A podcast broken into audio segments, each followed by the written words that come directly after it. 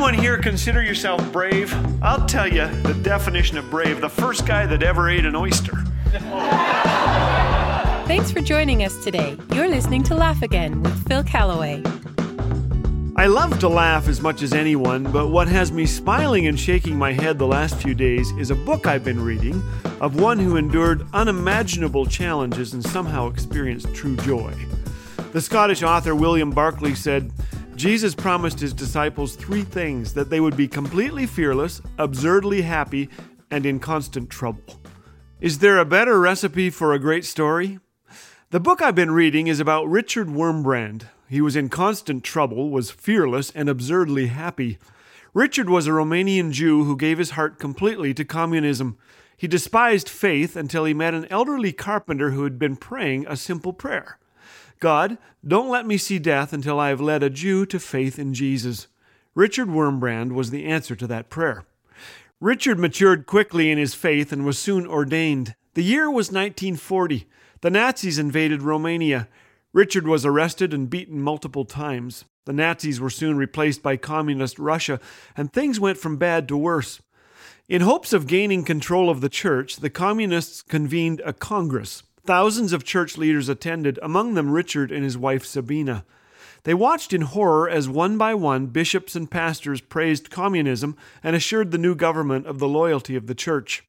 Sabina turned to Richard and said, Will you not wash this shame from the face of Christ? Richard replied, If I speak, you will lose a husband. Sabina didn't know where the words came from, but she said, I don't need a coward for a husband. So Richard calmly walked to the podium and addressed the Congress. A Christian's loyalty is first to Christ, he said, as the message was broadcast across the nation. Chaos followed. Organizers scrambled to cut the microphone as the audience stood and applauded. Richard knew he had done the right thing, but consequences would soon come. He soon became a leader in the underground church, risking his life daily. Some preached on street corners, then ran before they could be caught. The Russians had been denied belief in God from childhood. Many were hungry for Jesus, so Richard led them to Christ. Gospel tracts were disguised as communist booklets and handed out at communist rallies. More than a million were distributed. One day he entered a Russian barracks to buy a watch. Russian soldiers crowded in. It was the day of an Orthodox feast honoring St. Paul and St. Peter. He asked the soldiers, Do you know who Paul and Peter were? None did, so he told them. One Russian soldier interrupted and said, You have not come to buy watches, you have come to tell us about faith. Sit and speak, but be careful. We know who to watch out for. When I put my hand on your knee, you must talk only of watches. When I remove my hand, you may begin your message again. So Richard shared the good news of Jesus with the soldiers. When the soldier put his hand on Richard's knee, he talked about watches. When the threat was gone, Richard talked about Jesus. Many soldiers found faith in Christ that day, and thousands of gospels were given out. But on February 29, 1948, Richard was abducted on a roadside and disappeared without a trace. I'll tell you the rest of Richard's surprising story on an upcoming Laugh Again. Here's a brief foreshadowing.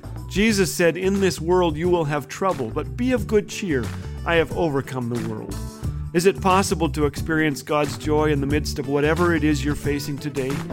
Great saints throughout history would answer yes. They turned to God with a prayer of help and found Him to be their refuge and strength and ever present help in trouble. May you too experience His presence and His peace today.